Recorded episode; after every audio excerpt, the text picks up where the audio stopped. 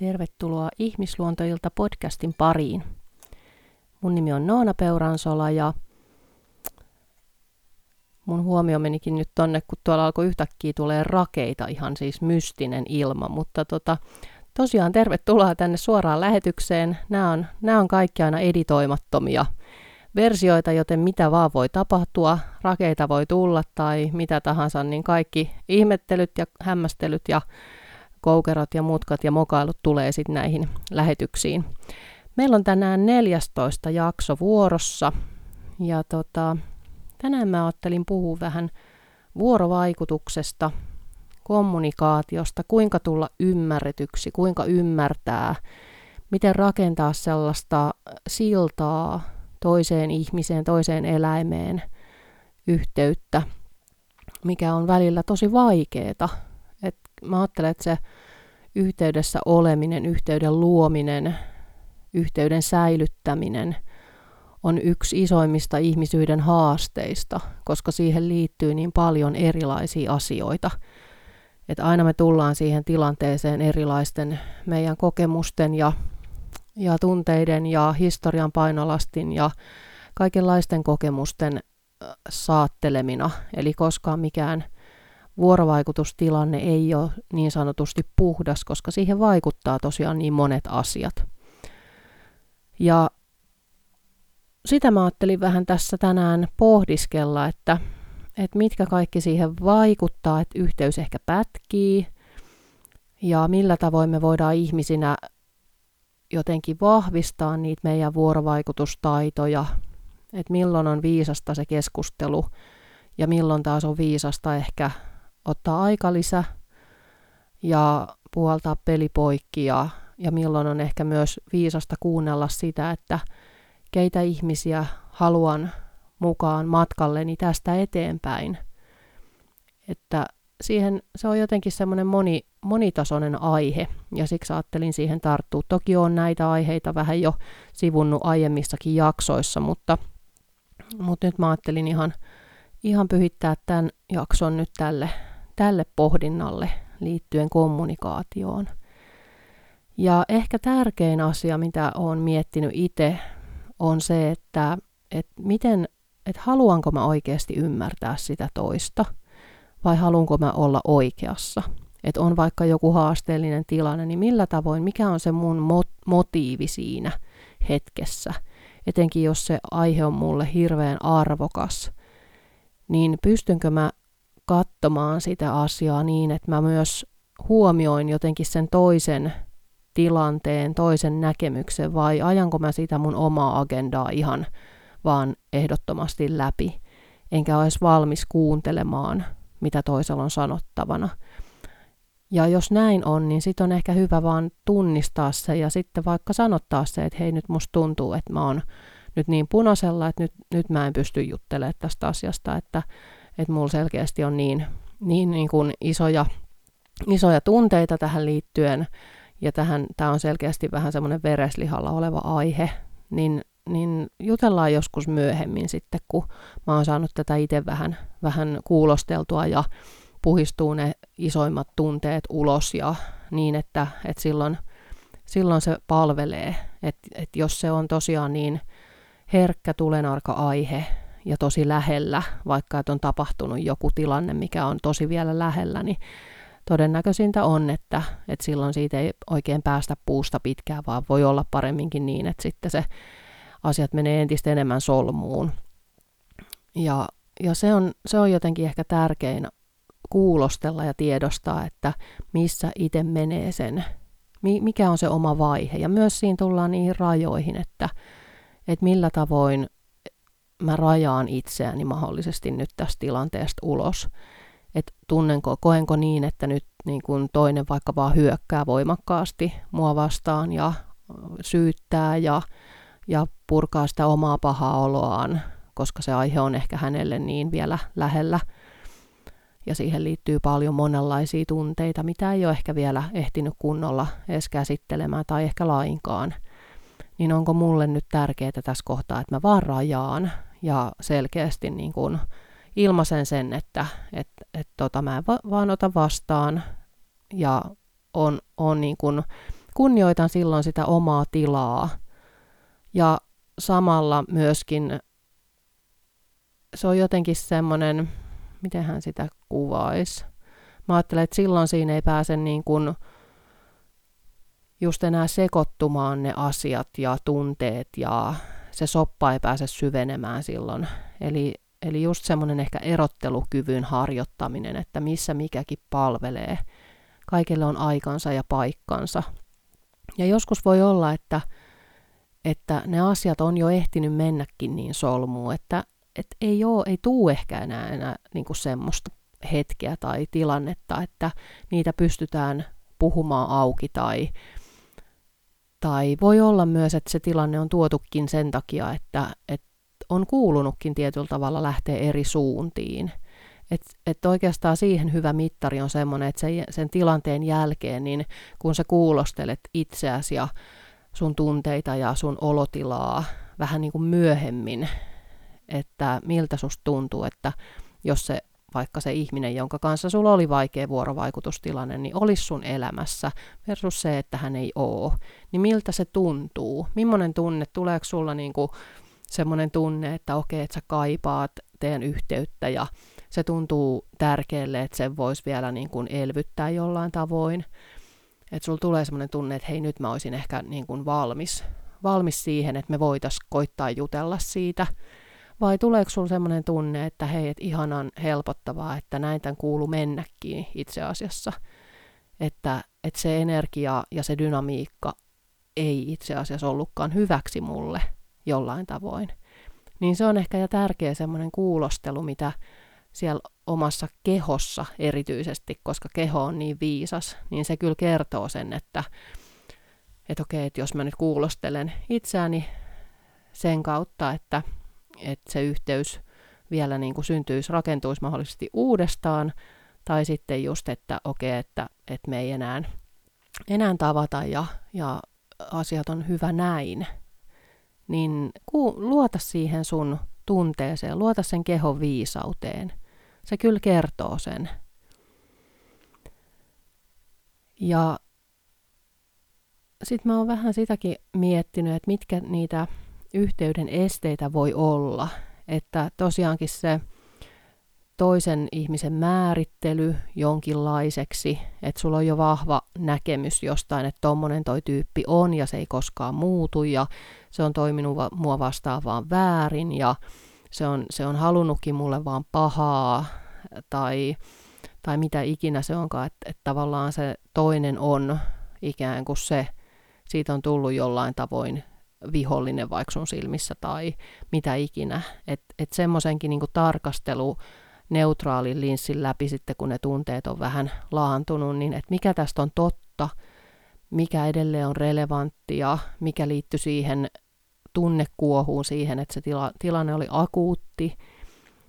Että vähän niinku perkaa sitä asiaa, eikä ota ehdottomana totuutena, koska me luodaan päässämme myös niitä tarinatasoja hyvin herkästi ja määritellään muita ihmisiä tietynlaisiksi ja, ja sitten sen linssin kautta me katsotaan niitä ihmisiä aina sen saman linssin kautta, vaikka olisi kuin paljon niin kun asiat ehkä muuttunut tai aikaa kulunut tai näin, niin jos meillä on se vahva ehdoton kokemus siitä, että tämmöinen tämä ihminen on, niin me ei välttämättä niin kuin haluta päästää siitä irti. Niin sitä on tärkeää just vähän kuulostella, että onko se edelleen näin, miksi mä koen näin, voiko se olla jotenkin muulla tavoin. Että, että antaa sille aikaa ja tilaa sille kuulostelulle ja kuuntelulle. Ja totta kai sitten myös aina sellainen niin kuin hyökkäys on yhteyden esteenä, että just, että jos joku tilanne on hyvin tulenarka ja Ja jotenkin, että sinne on vaikka ehtinyt kertyä hirveästi sitä painolastia, just että se painekattila on ehtinyt jo täyttyä. Että siellä on vaikka vuosien varrelta, että ei ole sanotettu asioita ajoissa, ei ole ilmastu niitä omia tunteita ja tarpeita ajoissa, vaan sinne on patoutunut niitä niin, niin kuin aikojen saatossa.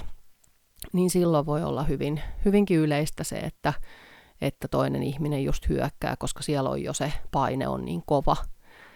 Ja siihen yleensä silloin niin kuin värittyy myöskin se, että, että toinen on kohdellut kaltoin ja tavallaan semmoinen hyvin vahva niin kuin uhriutuminen voi liittyä siihen, niin, niin siinäkin on tärkeää se, että okei, että mikä tästä on totta, ja että just perata sitä ja erot, käyttää sitä omaa erottelukykyä siihen, ettei jäisi niiden omien, omien tarinatasojen vangiksi ja niiden ehdottomuuksien ja, ja sen niin kuin voimakkaan, voimakkaan tuomitsemisen vangiksi.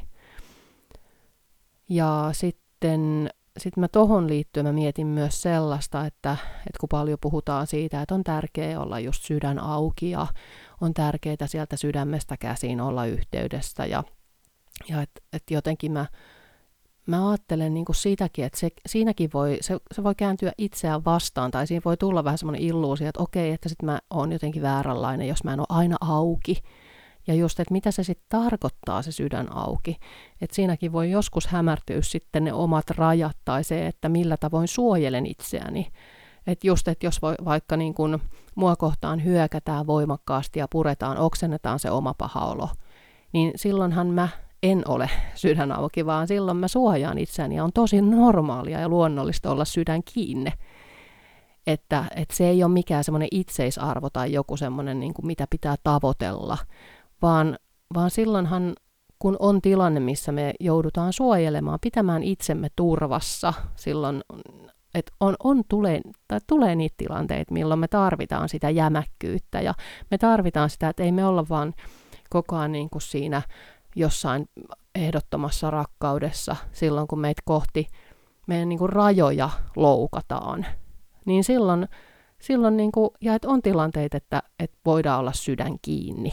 Ja se on elämää. Että jotenkin niinku, tämä ehkä saa mulla aina vähän niinku tukan nousemaan pystyyn, kun mä kuulen tätä välillä, että et no mut et, et, et kun mä koen siitä syyllisyyttä, että mä en ollut sydän auki siinä tilanteessa. No et tietenkään ollut, jos sua kohtaan on hyökätty ja, ja sua on yritetty manipuloida tai mitä tahansa, niin totta kai sä silloin suojel, suojelet itseäsi. Se on just nimenomaan niitä terveitä rajoja. Että, että se, on, se on ehkä tärkeä huomioida kanssa, että jos on se taipumus, että just, että pitää olla aina kaikille kiva ja, ja ettei vaan aiheuta toiselle pahaa mieltä tai että mitä ikinä siellä on ehkä siellä omassa kasvuhistoriassa, vaikka just sitä kiltin tytön käytösmallia tai mitä tahansa, niin kuulostella vähän sitä, että okei, että onko mun omat rajat tallella? Millä tavoin mä piirrän ne terveet rajat itselleni? Missä tilanteissa mä tarvin enemmän sitä jämäkkyyttä ja sellaista, että hei nyt riittää, tässä on mun raja ja tän yli sä et tuu. Et välillä se on se kommunikaatio, rakentavakin kommunikaatio sisältää rajat ja ilman niitä rajoja ei ole olemassa yhteyttä. Et jos me ollaan yhteydessä toisimme, me tarvitaan aina rajoja. Ihan samahan se on eläinmaailmassakin. Ei siellä vaan niin kuin rajattomasti kaikki loiki laumassa toistensa päälle ja, ja pura paha oloa. Ja sitten toinen on vaan, että aah, mutta mä oon vaan sydän auki ja totta kai sä voit tulla ja potkii mua. Ei, vaan siellä on hyvin selkeä se, että missä menee raja. Ja just, että on ehkä huomautettu jo vähän niin kuin nätisti. Ja sitten jos toinen ei edelleenkään kunnioita sitä sun rajaa, niin silloin joutuu ilmaisemaan sen vähän niin kuin napakammin. Ja tavallaan, että koko ajan se silloin niin kuin, sä joudut vahvistamaan sitä sun rajaa, jos sitä ei kunnioiteta. Ja silloin, jos se toisen, toinen ihminen siitä loukkaantuu, niin silloin hän saa ihan vapaasti loukkaantua, mutta se ei ole sun vastuulla. Sun vastuulla on pitää huolta itsestäsi ja omista rajoista. Ja se on tosiaan, että se jotenkin, että se yhteyden luominen ja yhteydessä olenta, ol, oleminen, niin se sisältää aina sen riskin, että joku saattaa loukkaantua tai, tai me menetetään ehkä ihmisiä tai esimerkiksi niin kuin ihmiset, jotka ei ole sinut omien rajojensa kanssa tai on itse ylittänyt niitä hirveän monta kertaa, antanut omaa voimaansa pois ja uurannut sitä omaa aikaa ehkä liikaa ja myötäillyt ja, ja laittanut itsensä sinne vi- viimeiselle sijalle, niin usein ne ihmiset on juuri niitä, jotka reagoi silloin siihen, kun sä asetat ne sun terveet rajat. Mutta silloin voi ajatella, että, että sä teet myös suurimman palveluksen heille. koska silloin he myös saa sen kokemuksen siitä, että okei, että ehkä niin kuin muistutuksen, että hei, ehkä, ehkä mun täytyykin vähän tsekata mun omia rajoja. Ja se voi olla, että se tulee vaikka myöhemmin se oivallus tai havainto siitä, että hei, että onkohan mulla jotain näiden rajojen kanssa, että pitäisiköhän mun vähän tutkia tätä tarkemmin. Ja samalla tavoin, kun me ollaan yhteydessä toisiin ihmisiin, toisiimme, niin kaikki ne säännöt ja lainalaisuudet pätee myös siihen, miten me ollaan suhteessa hevoseen esimerkiksi. Millainen energia, millaiset tunteet on läsnä silloin, kun me kohdataan, millaiset kokemukset, miten se meidän oma historian painolasti ehkä missäkin tilanteessa aktivoituu. Miten me toimitaan silloin, kun meissä aktivoituu joku kipu, miten se näkyy siinä yhteydessä suhteessa hevoseen. Ja, ja tässäkin taas se, mitä mä aina korostan, että, että kyse ei ole siitä, että me aletaan syyllistymään hirveästi siitä. Että totta kai se on, syyllisyys on myös hyvä tunne, koska se kertoo siitä, että ehkä jotain täytyy muuttaa. Mutta siinäkin semmoinen niin kuin tavallaan tietoisuus siitä, että mikä on sitä hyvää syyllisyyttä ja mikä on sitten jo sellaista, mikä kääntyy itseä vastaan. Eli se, että just tullaan tietoisiksi niistä omista mekanismeista ja aletaan tekemään havaintoja siellä arjessa, että okei, tää, tälleen niin kuin mä en halua enää toimia tai tää ei tunnu musta hyvältä tai okei, että tälleen kun mä toimin, niin tää vaikuttaa hevoseen tällä tavoin tai okei, että nyt mä huomaankin, että mä en ota vastuuta mun tunteista, vaan mä yritän niin kuin sysätä sitä pahaa oloa hevosen niskaan, jolloin hevonen reagoi toki siihen yksilöllisellä tavallaan. Niin, niin kaikki se just ne vuorovaikutustaidot, mitä meillä on, niin ne on kullanarvoisia siinä meidän yhteyden luomisessa just hevoseen. Ja hevonenhan herkkänä aina reagoi meidän tunteisiin, peilaa meille meidän, meidän haavoja, meidän lahjoja yhtä lailla. Kaikkea sitä, mitä me ollaan, meidän energiaa. Ennen kuin me aletaan varsinaisesti tekemään mitään tai ajatellaan, että et meidän kohtaaminen ei edes ole alkanut, niin se on, se on jo alkanut hevosen näkökulmasta, koska hevonen aistii meidän energian, meidän energiakentät kohtaa ensimmäisenä. Ja siinä hevonen onkin niin loistava opettaja meille ihmisille siinä herkkyyden, herkkyydessä ja siinä, että millä tavoin olla siinä yhteydessä ja mitä tapahtuu, kun me yritetään vaikka alkaa suorittaa tai meillä on just joku agenda, mitä me halutaan täyttää ja se ei ehkä niin kuin ole lainkaan sen hevosen suunnitelmissa sinä päivänä. Silloin ehkä ihan erilainen fiilis, mitä meillä itsellä on, niin mitä, mitä sitten tapahtuu sen jälkeen. Että aletaanko me pakottaa sitä hevosta, lisätään painetta vai avaudutaanko me kuuntelemaan, että mitä se hevonen ehkä meille haluaa kertoa, millainen päivä sillä on, onko hevosella tilaa kertoa, onko hevosella tilaa kommunikoida meille päin vai onko se vaan yksisuuntainen tie, että me aina kommunikoidaan niin kuin hevoselle päin ja oletetaan, että hevosen tulee aina kuunnella meitä, mutta me ei kuunnellakaan hevosta. Että se on aina niin kuin vuorovaikutusta, se on kahden suuntainen prosessi. Ja se on tärkeä muistaa ihan kaikessa, totta kai myös ihmisten kanssa. Että just se, että onko mun tarkoituksena nyt vaan saada tämä mun agenda läpi ja toiset myöntymään mun tahtoon ja vai, vai pystynkö mä oikeasti asettumaan toisen asemaan ja, ja haluanko ymmärtää vai, vai en. Ja voi olla välillä niitä tilanteita, että ei edes halua ymmärtää. Että sekin on tärkeää vaan myöntää, että okei, nyt mulla on tämmöinen vaihe, että mua ei, niin kuin, mä en pysty tai mua ei kiinnosta. Tai, tai on vaikka just semmoinen tilanne itsellä, että on tosi vaikea olla vuorovaikutuksessa tai yhteydessä, että ehkä kaipaa enemmän sitä omaa tilaa. Tai, tai, niin se on ihan yhtä, yhtä arvokasta. Ei, ei aina pysty olemaan yhteydessä, eikä niin kuin tarvi. Sehän on normaalia elämää.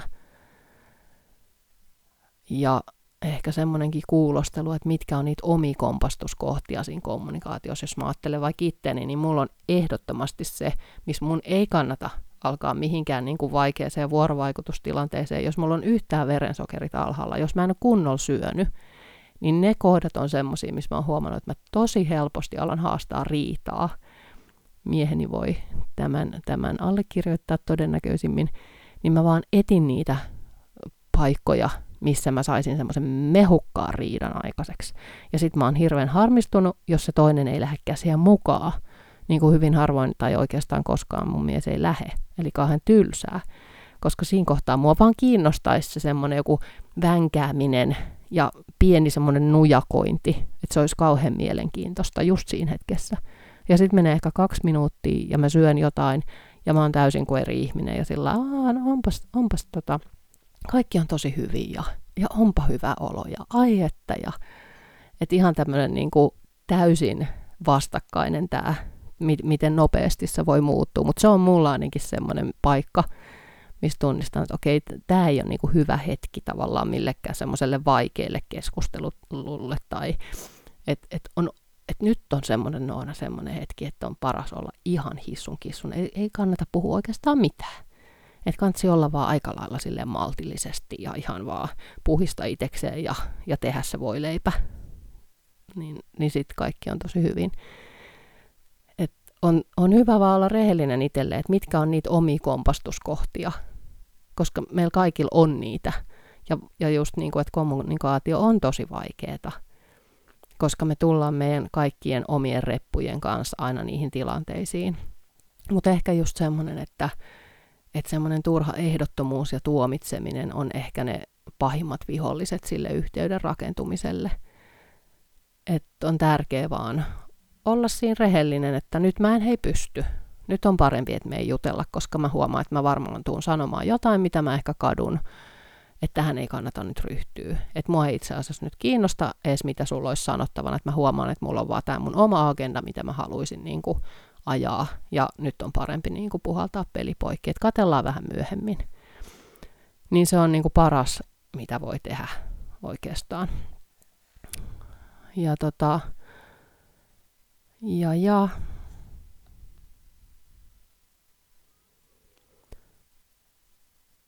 Sitten mä pohdiskelin sellaistakin, mihin mä oon välillä törmännyt tuolla, siis tosi harvoin käyn enää tuolla somessa, mutta muutamia kertoja, kun on käynyt siellä, totta kai siis somessa vielä korostuu, se on hankalaa, kun sitten vaan viestitse kommunikoidaan. Siinä, siinä ei tule niin kuin näkyväksi mitkään eleet, ilmeet, ne hienovaraiset pienet signaalit, millä me ollaan myös yhteydessä silloin, kun me ei olla, olla niin kuin viestitse yhteydessä, vaan niin kuin live-tilanteessa. Niin, tota, niin mä mietin semmoista yksi päivä tossa, että miten helposti semmoisen inhimillisen vuorovaikutuksen este voi ollakin semmoinen, että aletaan vaan kommunikoida sellaisten niin kuin tieteellisten teorioiden välityksellä. Eli että on vaikka joku, joku tilanne ja sitten siellä on ihminen, joka aina vetää siihen jonkun niin kuin teorian tai jonkun teesin tai jonkun, mitä on jostain lukenut tai on tämä ja tämä tutkimus. Ja tämä ei taaskaan liity siihen, että mä sanoisin, että tiede on huono asia, ei. Vaan nyt tämä liittyy vuorovaikutukseen ja sen edessä oleviin mahdollisiin esteisiin, niin kuin mun, mun pohdintaan ja havaintoihin siitä. Niin, niin saattaa olla, että sitten niin kuin tietyt ihmiset vetää aina ne teoriat siihen, ja, ja sitten, että et siinä jotenkin joku taso jää puuttumaan, koska sitten aina niin kun se on se, että mun, kun tässäkin teoriassa näin, ja tässäkin tutkimuksessa näin, niin, niin siinä voi tulla sellainen, että, että se ihmisten välinen yhteys, semmoinen aito vuorovaikutus jääkin puuttumaan, ja sitten siitä voi tulla vähän semmoinen niin kuin arroganttikin tunne, että, että toinen pyrkii vähän niin kuin mitätöimään, vähättelemään, painamaan alas sitä, joka ei kommunikoi näiden tieteellisten teorioiden tai väittämien kautta. Et ihan kun se tieto joka sillä toisella on, on vähäarvoisempaa, koska se ei olekaan tieteellisesti todistettua ja tutkittua ja teoriatietoa. Ja silloin siinä tulee väkisinkin vähän semmoinen epätasa-arvoinen dynamiikka, ja toiselle voi tulla tosi väheksytty ja mitätöity olo, ja silloin, se, silloin ihminen ei ole turvassa, hän ei koe olevansa turvassa toisen kanssa, jos siellä on koko ajan joku semmoinen vähän, että kun minä tiedän kuitenkin paremmin kuin sinä, koska mulla on nämä tieteelliset teoriat tässä taustalla. Ja siinä, siinä voi olla, että siinä niin kuin tavallaan tuleekin tälle, joka aina vetoaa näihin teorioihin, niin että hän, hänelle tulee se asiantuntijarooli. Hän ottaa sellaisen asiantuntijaroolin, jonka taakse on myös helppo mennä. Että se voi tietyllä tavalla toimia myös semmoisena niin kuin suojuksena ja jotenkin haluna olla oikeassa. Että semmoinen just vähän ylemyyden tunne tai, tai ehdottomuus tai arrogantti suhtautuminen siihen toiseen tai muihin, jotka osaa, ottaa osaa siihen samaan keskusteluun, niin, niin kuin halu, halu tuoda jotenkin niin kuin sitä omaa erinomaisuuttaan esiin.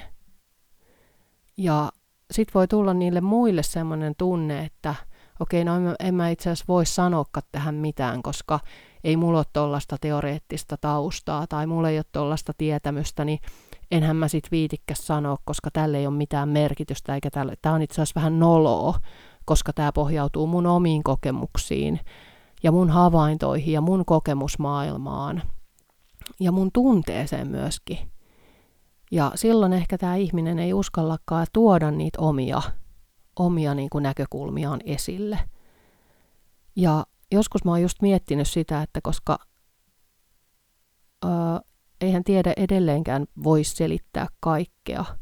Tiedehän on koko ajan alati muuttuva ja uudistuva laji, mikä on niinku sen pointtikin, että tiedemiehet selvittää, ottaa selvää, mutta eihän he tiedä kaikkea kaikesta. Ja eikä ole välttämättä semmoisia niinku välineitä tai metodejakaan tutkia ja ymmärtää kaikkea. Niin jotenkin myöskin semmoinen, että, että me voitaisiin arvostaa yhtä lailla sitä intuitiivista syvätietoa ja sisäistä viisautta ja sitä kokemuksellista viisautta. Niin kuin, että, että se ei olisi yhtään vähempi arvosta kuin se teoriatieto, mikä on myös arvokasta. Mutta että semmoinen vastakkainasettelu on musta aina vaarallista, koska se on aina semmoinen aidon yhteyden este.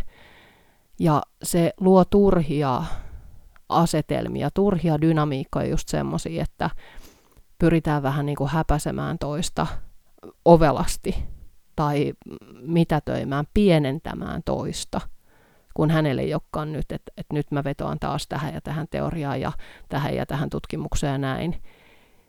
Niin siitä katoo tosi paljon sellaisesta inhimillisestä kontaktista ja siitä, että hei, mutta mitä sä ajattelet? Miten sä koet? Mitä sä tunnet? Mua kiinnostaa se. Mua kiinnostaa se ihminen nyt siellä takana. Eikä nämä niin kun, asiat, mitkä on nyt tässä jotenkin edessä. Ja se ei yhtään vähennä niiden asioiden arvoa, että varmasti ne teoriat ja tutkimukset on valideja ja siellä on asiaa.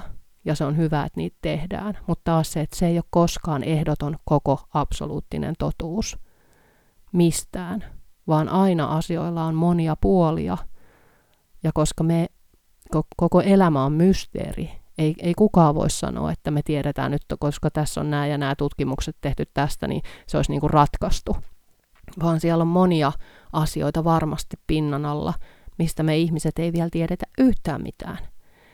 Et mä ehkä luotan aina semmoiseen ihmiseen, joka sanoo, että hei, mä en muuten tiedä nyt tästä kaikkea, tai mä en tiedä ehkä puoliakaan, tai ehkä murto-osan, mutta mä haluun ymmärtää, ja mä haluun ehkä selvittää, mä haluun olla utelias.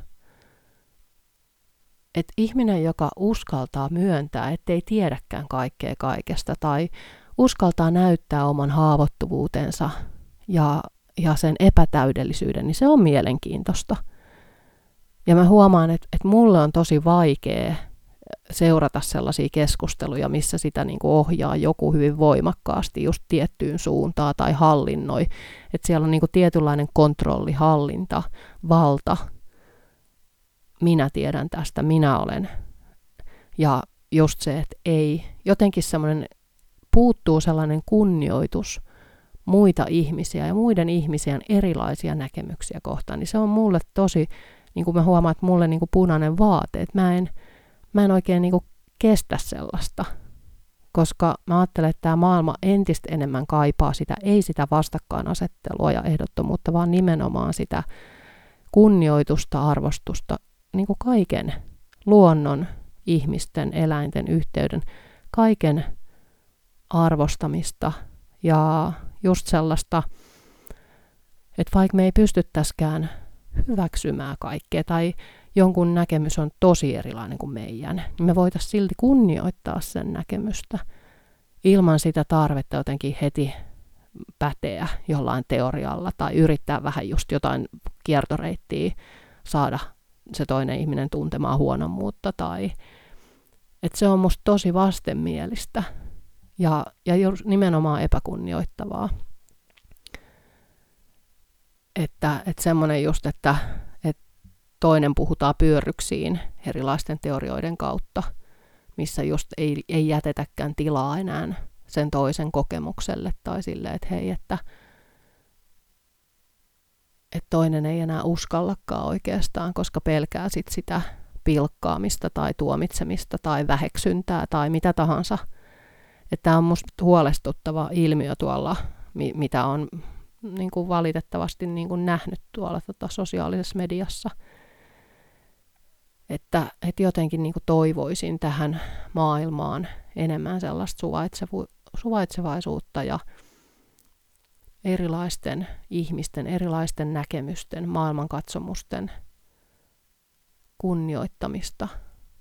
Että se on oikeastaan mun mielestä se kaiken yhteyden pohja. Jos sitä ei ole, niin ei me voida olla turvassa toistemme kanssa. Eikä, eikä voi syntyä sellaista luottamuksellista ilmapiiriä. Ja tätä näkee joskus esimerkiksi mun mielestä valitettavasti tuolla niin kuin hevosfoorumeilla, missä ehkä on joku video, mitä sitten niin kuin ihmiset kommentoi. Niin sellaisissa yhteyksissä on törmännyt nimenomaan siihen, että sitten tulee joku tämmöinen vähän niin kuin, että, että kaikki alkaa häpäistä sitä yhtä, joka on ollutkin eri mieltä. Että etkö sä nyt näe, että kyllähän se nyt on näin. Ja tavallaan, että siinä tulee hyvin semmoista epärakentavaa vuorovaikutusta ilmi. Ja, ja hämärtyy jotenkin semmoinen, että hei, että okei, vaikka me nyt tässä viestitellään, niin me ollaan silti yhteydessä. Me ollaan silti ihmisiä. Että jotenkin semmoinen, että voisinko silti antaa tilaa toiselle kertoa oman totuutensa. Se on hänen totuus. Mun ei tarvi olla samaa mieltä, mutta mun on tärkeä kunnioittaa sitä toisen, toisen näkökantaa, toisen totuutta. Ja voinko ehkä oppia jotain häneltä. Et ehkä sekin on aina sellainen, mitä on hyvä kysyä, että jos on joku mikä tahansa vuorovaikutustilanne, erityisesti jos se on vähän semmoinen haasteellinen, että mitä mä voin oppia tästä tilanteesta, mitä voin oppia toiselta, mitä voin oppia itsestäni nyt. Että just se semmoinen uteliaisuus ennen kaikkea. Ja koko ajanhan me harjoitellaan jotain ihmisinä. Ei me, ei me koskaan tulla valmiiksi. Et sekin on ehkä semmoinen lohdullinen ajatus, että aina, aina me ollaan jollain tavoin treenaamassa jotain. Ja ei ole niin vaarallista se, että me kaikki se mokailu ja kaikki kuuluu tähän elämään. Että et jotenkin, että me ei otettaisi itseämme eikä tätä elämää niin kauhean vakavasti. Niin se, on, se olisi aika helpottavaa. Se helpottaa aika, aika monia juttuja niin kuin meidän, meidän elämässä.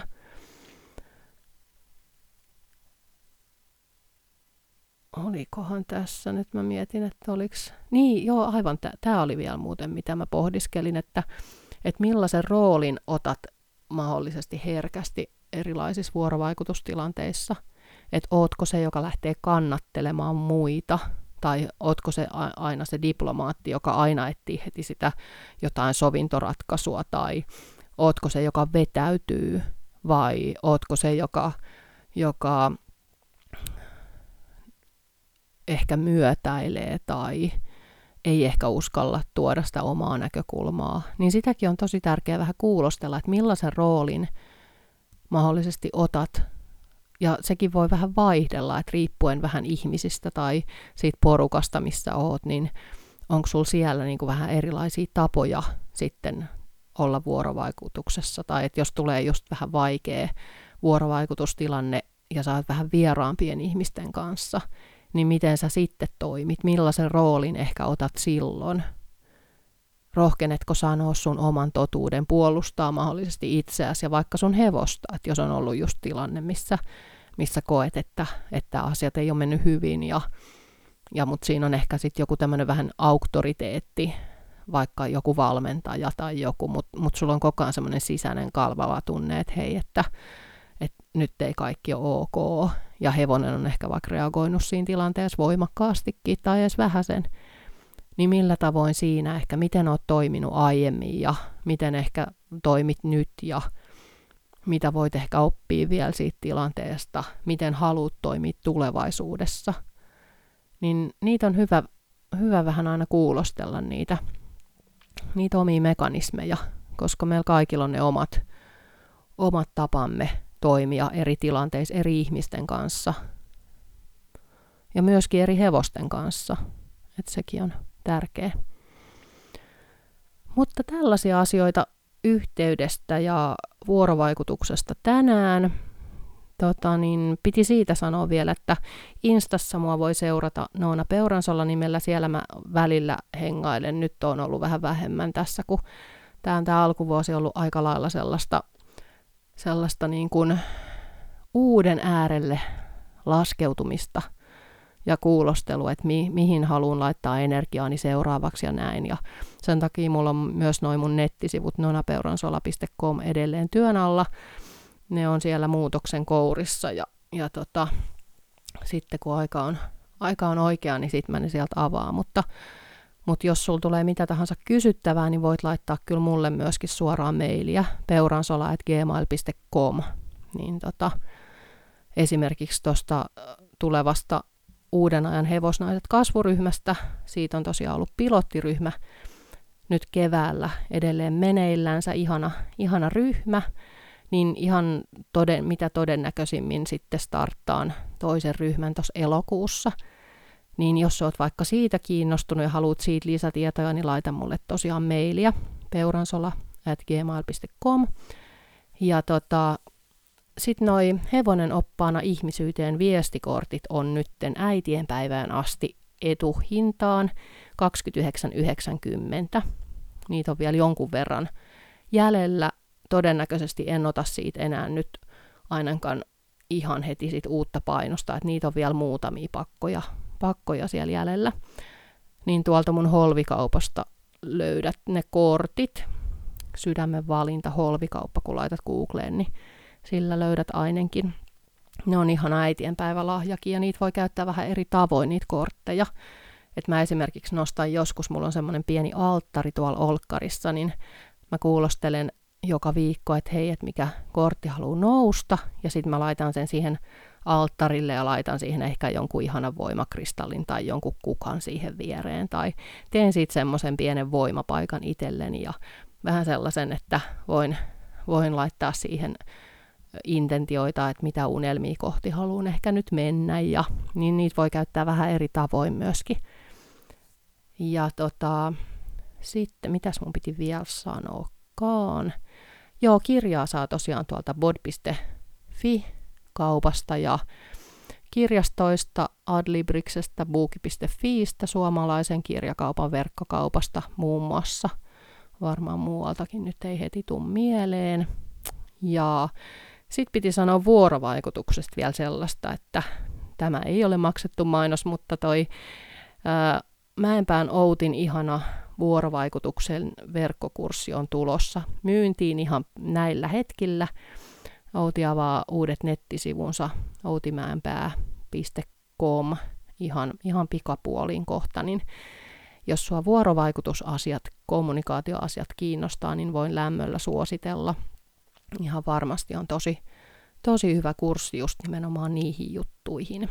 Niin tota, sellaisia asioita. Ja mä ajattelin, että mä vielä tässä lopuksi nostan täältä korteista, hevonen oppaana ihmisyyteen korteista, viestin tälle viikolle, niin katsotaan mikä täältä meille tulee vielä.